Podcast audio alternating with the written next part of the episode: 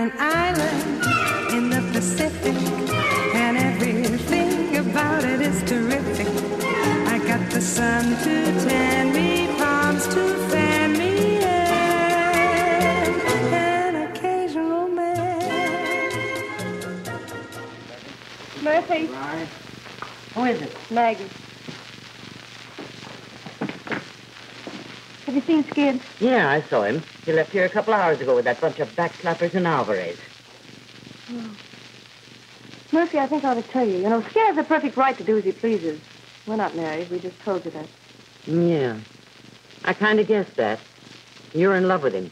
I guessed that, too. Yes, I'm in love with him. Murphy, what is it with Skid? Every once in a while I get the crazy idea he's in love with me. And every time that happens, he acts as if he's sore about it. I can't figure it. I can. You're good, Princey, and that's tough on a guy like Skid. Maggie, take my advice and clear out. Way out. You're listening to episode 63 of Sassmouth Dames podcast. I'm your host, Megan McGurk.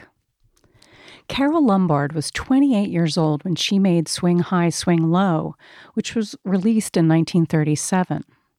In 1941, she had selected her role as Maggie King in this picture as her personal favorite. Carol demonstrates an astonishing degree of professional craft and control for her age. Other actors took decades to develop such an easy manner in front of the camera.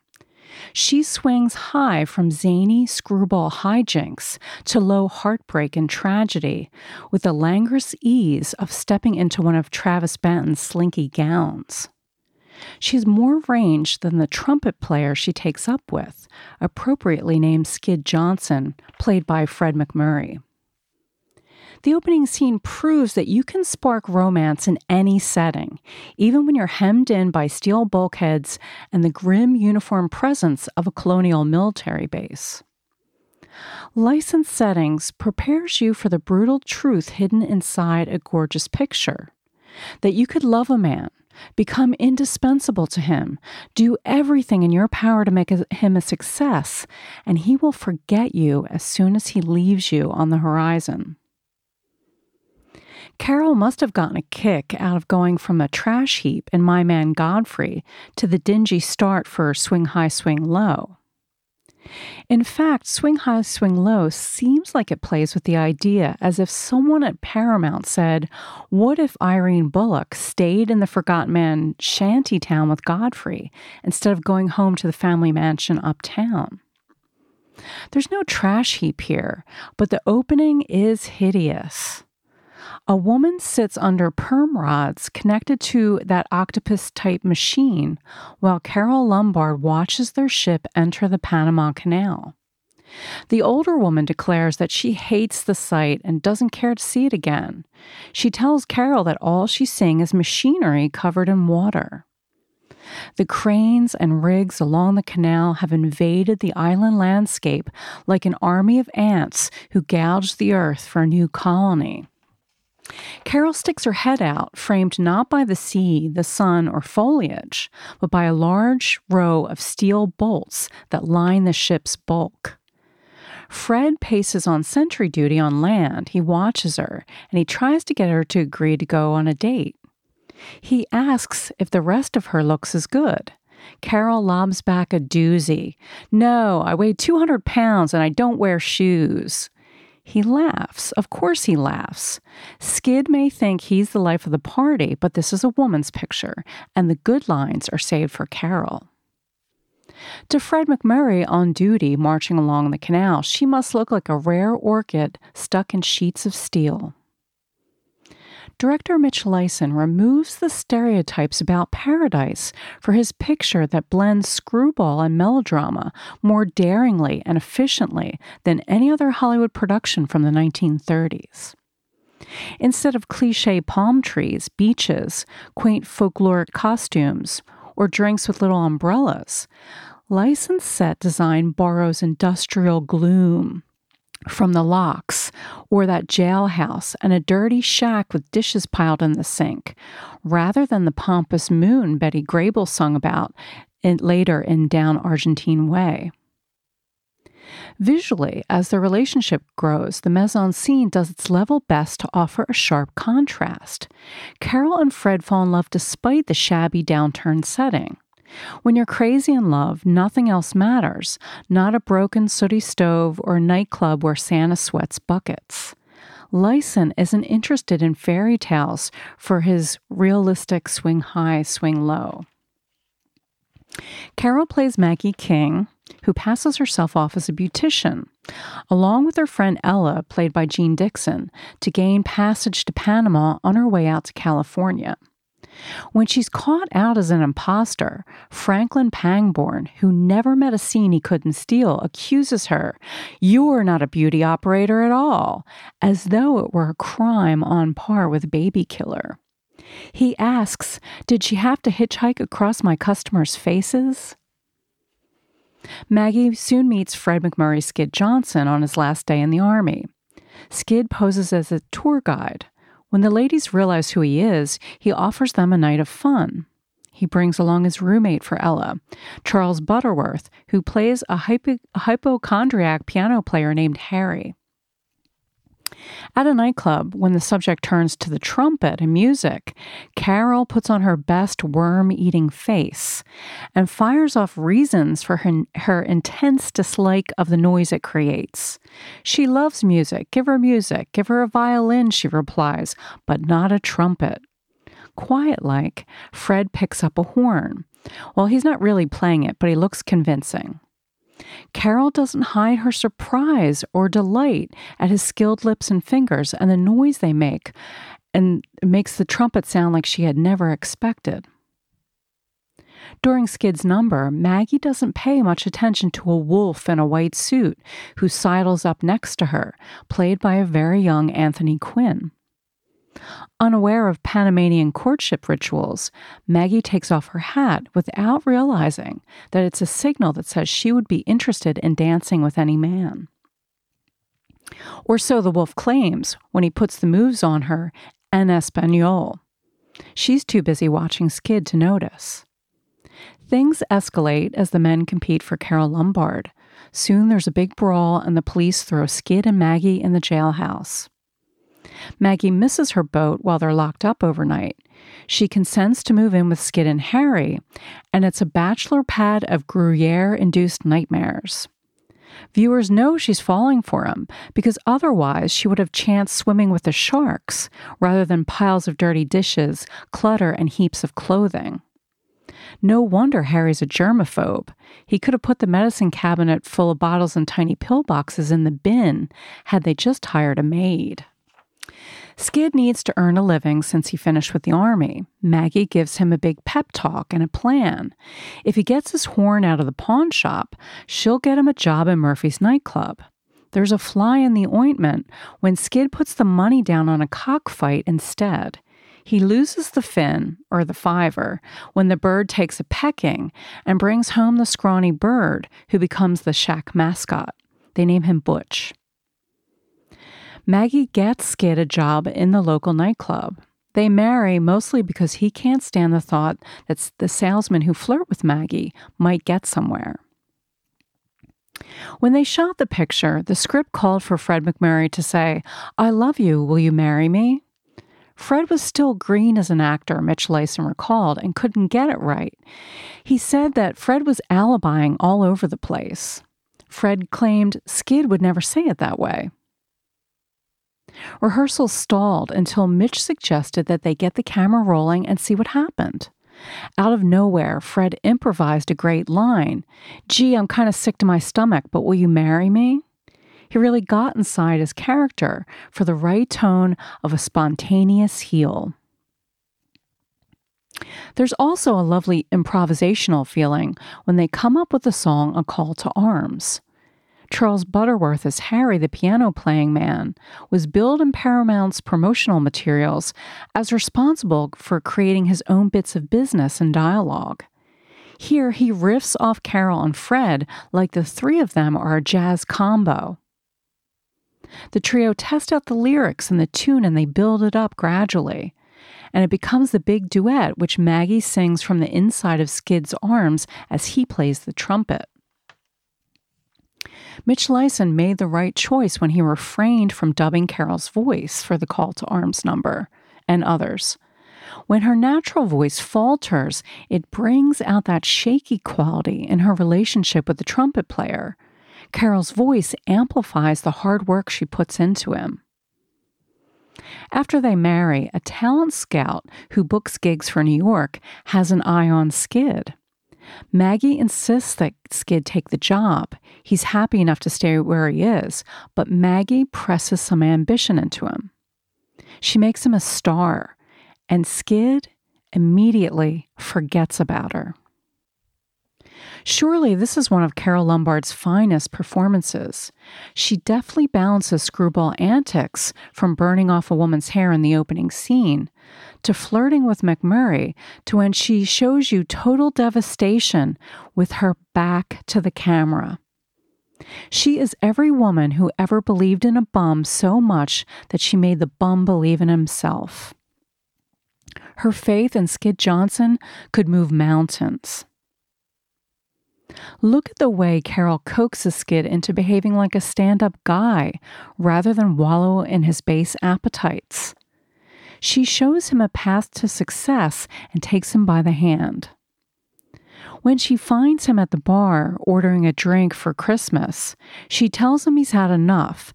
And when he complains that it's Christmas, she tells him about all the other recent excuses that he's been giving her.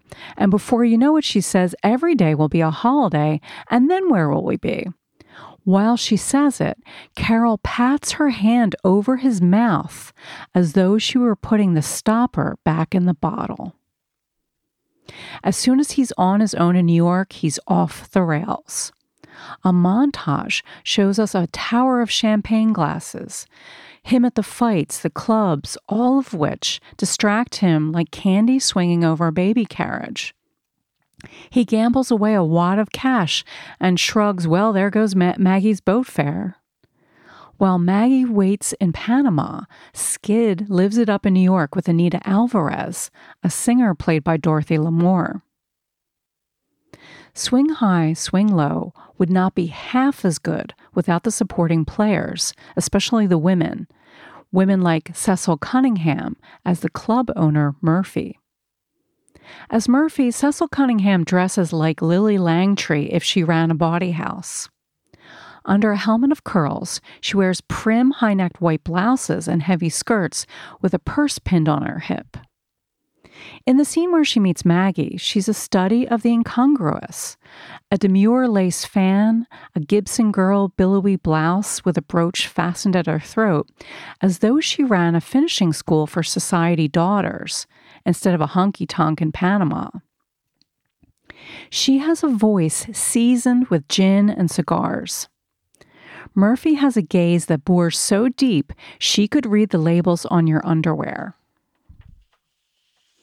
Murphy has been through the wars. She's a one woman chorus when it comes to Skid Johnson. Each time she meets with Maggie, she tries to warn her off. My favorite scenes in the picture are between Carole Lombard and Cecil Cunningham.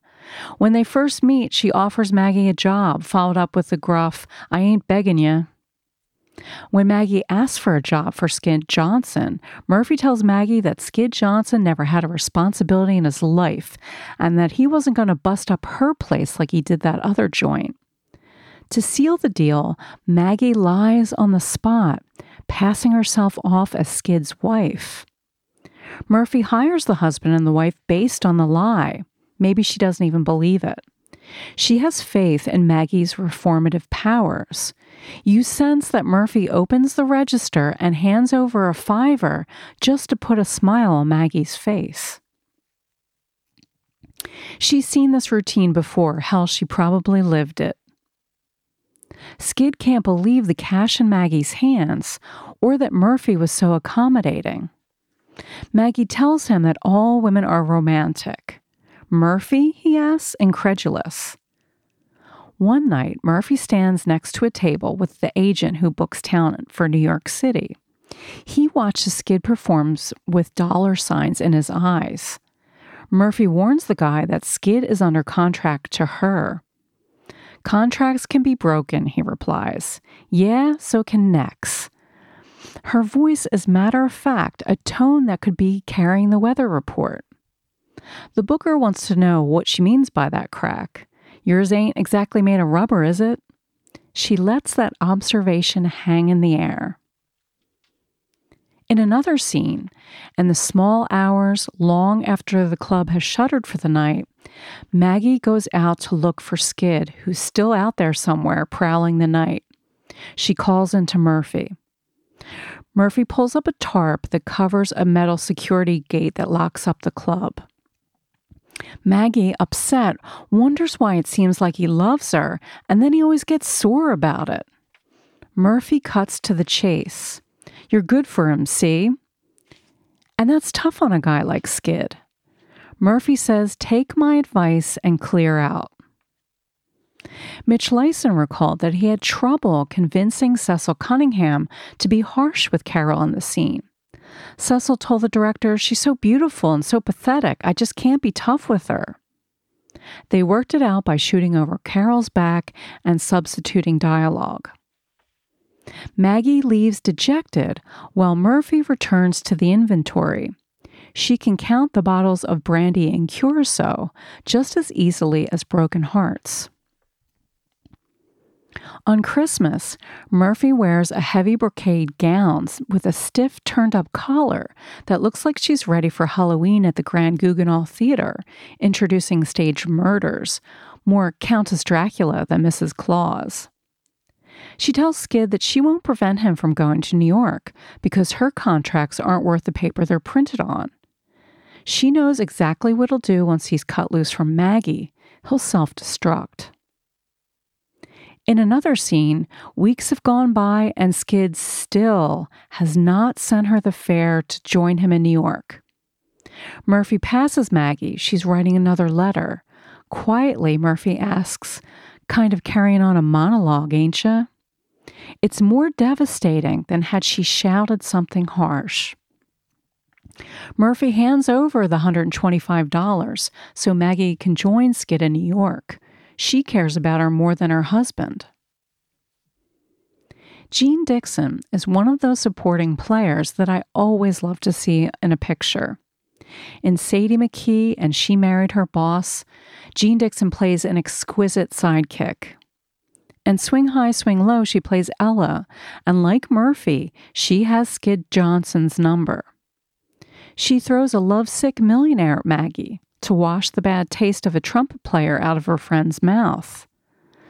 Ella operates under the logic of woman's pictures of the Depression era.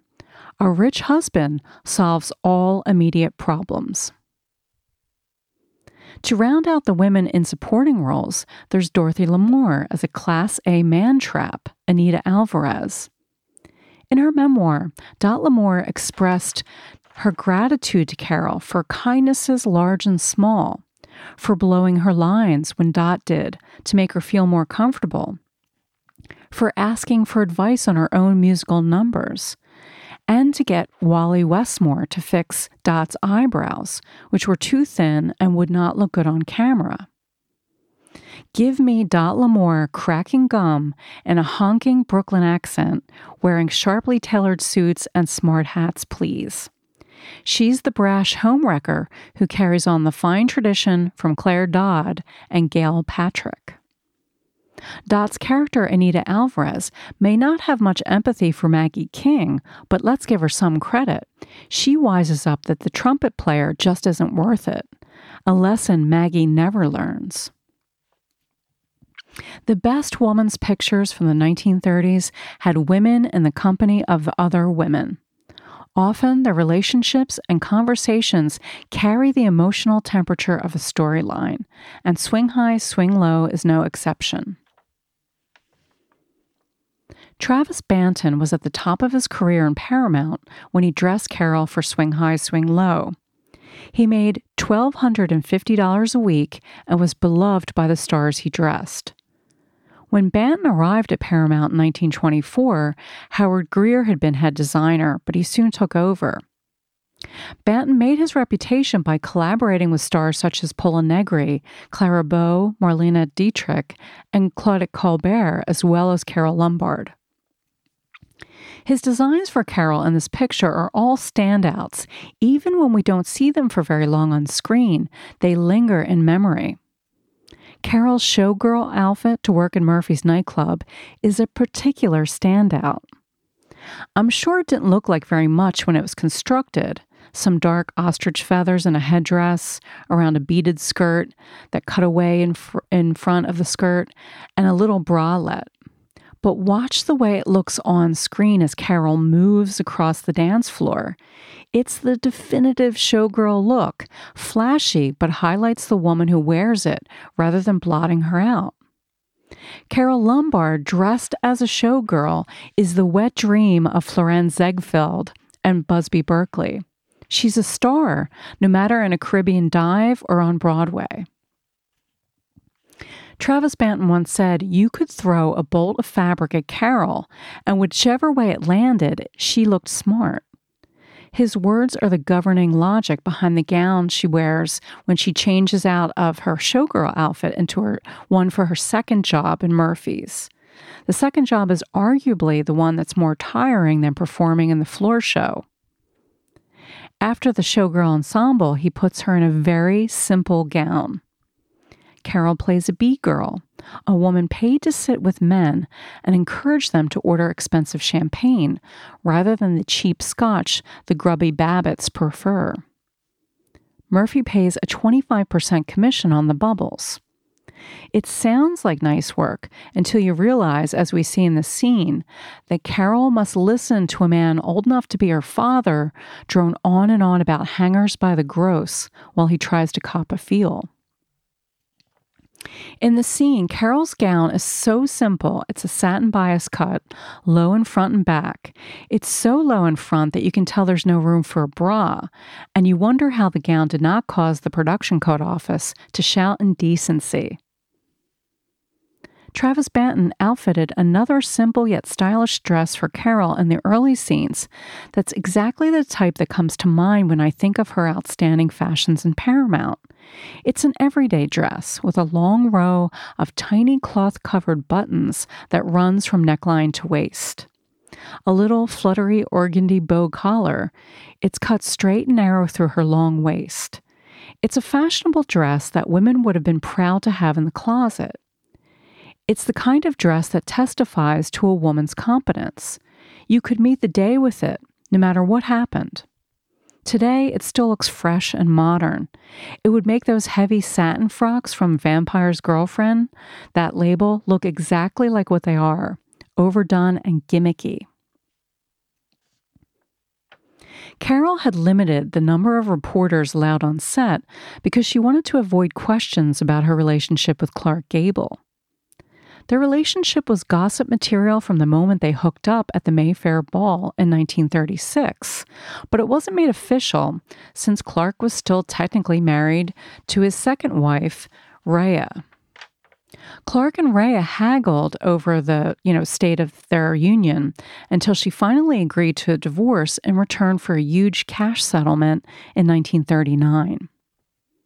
One reporter, Jeanette Meehan, was admitted to the set one day the journalist watched Carol transition from joking around off camera to an emotional scene where she cried once the cameras began rolling. Meehan was struck by the abrupt shift in Carol's moods and asked her how she could shift from laughing one minute to crying the next. Carol shrugged and replied, The scene itself does it. That's all there is to it. Just as easily, she could have told the reporter, It's called acting, honey. Carole was a pro. She did what the scene needed. She certainly did not carry her tears around, pulling clumps of hair and beating her chest. During production, Carole Lombard's affair with Clark Gable was still in its early stages.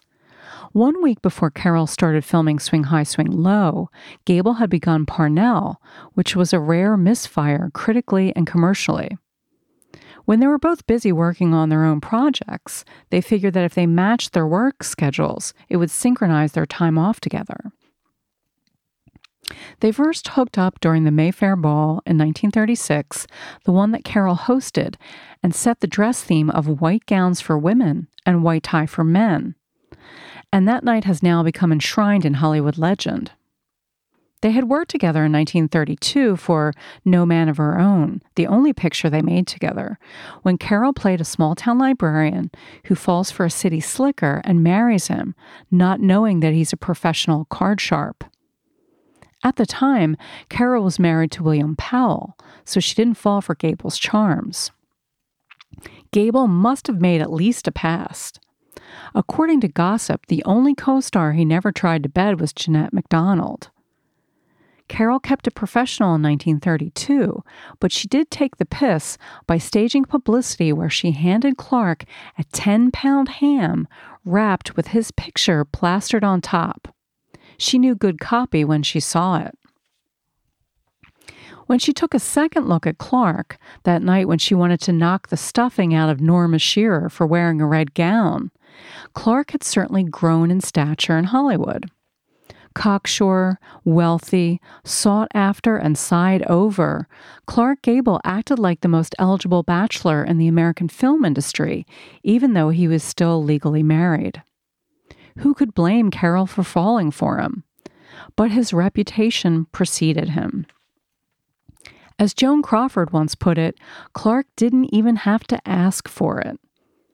Women stepped into his path on the regular. He exuded so much sexual charisma on screen that many a dame wanted a sample. But did Carol ever second guess choosing Gable? Did her closest friend Madeline Fields, or Fieldsy, the pet name Carol gave her, ever pull her aside and say, Gable, are you sure about this? Coupling up with the King of Hollywood must have presented a moment of hesitation. He was a notorious swordsman, to say that Clark Gable had many dalliances with women is an understatement on par with noting that W.C. Fields liked beer, Raoul Walsh liked to place the odd bet on the ponies, or Mae West liked diamonds. Not only was he a womanizer, but he had a reputation for being kept by wealthy older women. Did Carol see any parallels between Skid Johnson and her new beau? Gable wasn't as dissolute as Fred MacMurray's character, but Gable wasn't exactly a light tippler. I tend to think that if you have a bar in your bedroom and walking downstairs is too far to go for a drink, then maybe that's a sign that he would rather pour out a big brown one at the end of the day than talk to you. In one scene during Swing High, Swing Low, Jean Dixon tells Carol that if she needed a doctor, Skid Johnson would stop on the way for a crap game. He was unreliable. He would let her down when she needed him. When it comes to Gable between the bottle and the dames, did she worry Clark might do the same? Carol made herself indispensable to Clark just as Maggie King did for Skid Johnson. In 1937, Carole was more successful than Gable in terms of a more lucrative contract and creative control. Carole signed a deal for $150,000 a picture. Over an MGM, Clark made $4,000 a week, which worked out to be about $160,000 a year. If he made two pictures a year, that was only $80,000 a picture. Carole Lombard enhanced Gable's career by example. Known for going over her contracts with a magnifying glass and conducting shrewd negotiations with the studio through her agent Myron Selznick, Carol was smart about her career. In addition to her business acumen, Carol also influenced Clark to be more ambitious in his career and match the level of level of professional commitment that she brought to her work.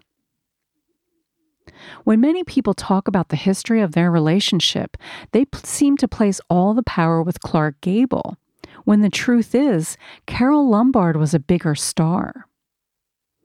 He had a host of tawdry stories from his past that clung to him, from when he mowed down an innocent pedestrian when he was drunk behind the wheel, or when he was kept by rich older women, the scandal of a child with Loretta Young, or challenged with a paternity suit from another woman, he generally could not keep it zipped.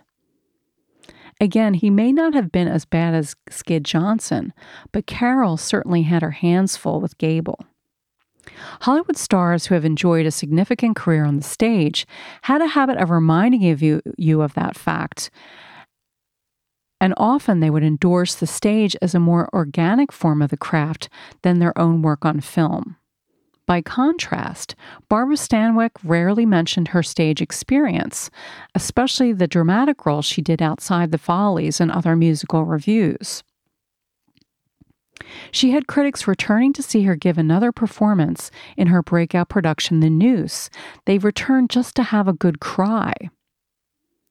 When she played the lead role in Burlesque, which opened in September 1927, she made such an impression that people who had seen the play recalled that her powerful role that decades later. Mae Clarke, Stanwyck's roommate at the time, was blown away by the way Stanwyck cried out, out on stage. Mae said in the scene where Hal Skelly performs a grotesque version of the wedding march, Barbara Stanwyck's character, Bonnie, bangs her fists on the piano, screaming, Stop him, stop him, stop all of you. Mae recalled that she had never heard one person get as many vibrations into her voice. It was like listening to a symphony chorus instead of just one person speaking. Joan Blondell was also in the audience for one of Stanwyck's performances in burlesque. She remembered, I was never so overcome in my life. She said of Stanwyck and her co star Hal Skelly, What they did to an audience we should be so lucky to have today. Never again have I experienced anything like it. Stanwyck made me laugh, cry, want to hug her. In unison, reviewers toasted Stanwyck's vibrant emotional power. Later, when Hollywood snapped up the rights, the director John Cromwell had argued to keep Stanwyck in the leading role next to her stage co star Hal Skelly. But the producers objected that she lacked the experience for the camera. The studio went with Nancy Carroll instead, and the result, The Dance of Life from 1929, lacks the potency that Stanwyck brought to the, the role. My Woman from 1933 uses many of the key plot elements from the original source, but gives the story a typical pre code revision in the woman's favor. Helen Twelvetrees plays a nightclub singer in Panama who finagles an audition with ABC Radio for her husband, a burlesque comic played by Wallace Ford. When Wallace Ford runs off with Claire Dodd, Helen Twelvetrees gets some consolation prize. The head of NBC Radio, a millionaire who's crazy about her, played by Victor Jory, not too shabby. The production was remade in 1948 as When My Baby Smiles at Me, starring Betty Grable and Dan Dailey.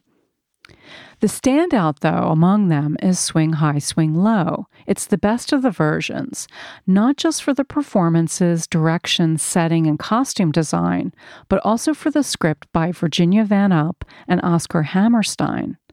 Virginia Van Upp made a successful career in Paramount, writing pictures for Carole Lombard. Harry Cohn, head of Columbia Pictures, liked them so much that he lured Van Upp away as an executive producer to do the same for Rita Hayworth. Hollywood moguls were not in a habit of praising women they had under contract, let alone to have put it in writing. In his book, Adolph Zukor reserved unqualified respect for Carole Lombard. He praises her unwavering fortitude when it came to her career. Zukor wrote that there had, had there been a poll conducted in the studio for Queen of the Lot, it would have gone without question to Carole Lombard. She was interested in everyone in the studio, no matter who they were or what their job, and everyone vied to be in one of her productions because she made such a connection with cast and crew. Zukor said she was known among the actors for enlarging the roles of supporting players rather than cutting them down, as was often the case among the stars who wanted to dominate every scene. Zukor wrote that she could be very demanding because she expected to have a voice in her productions.